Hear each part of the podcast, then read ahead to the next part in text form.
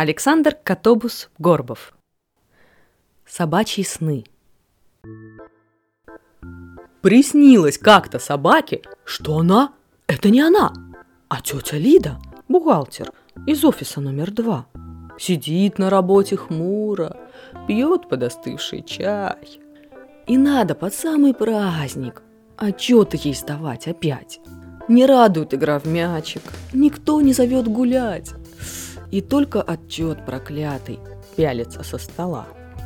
Никто не положит в миску косточку и мясца, а требуется для начальства поторопиться. Гав! Собака перевернулась, легла на другой бочок. Про зайца сон теперь снится, запел под окном сверчок. Ей хорошо, собаке, дрыхнет, не зная хлопот. А тетя Лида, бухгалтер, все еще пишет отчет.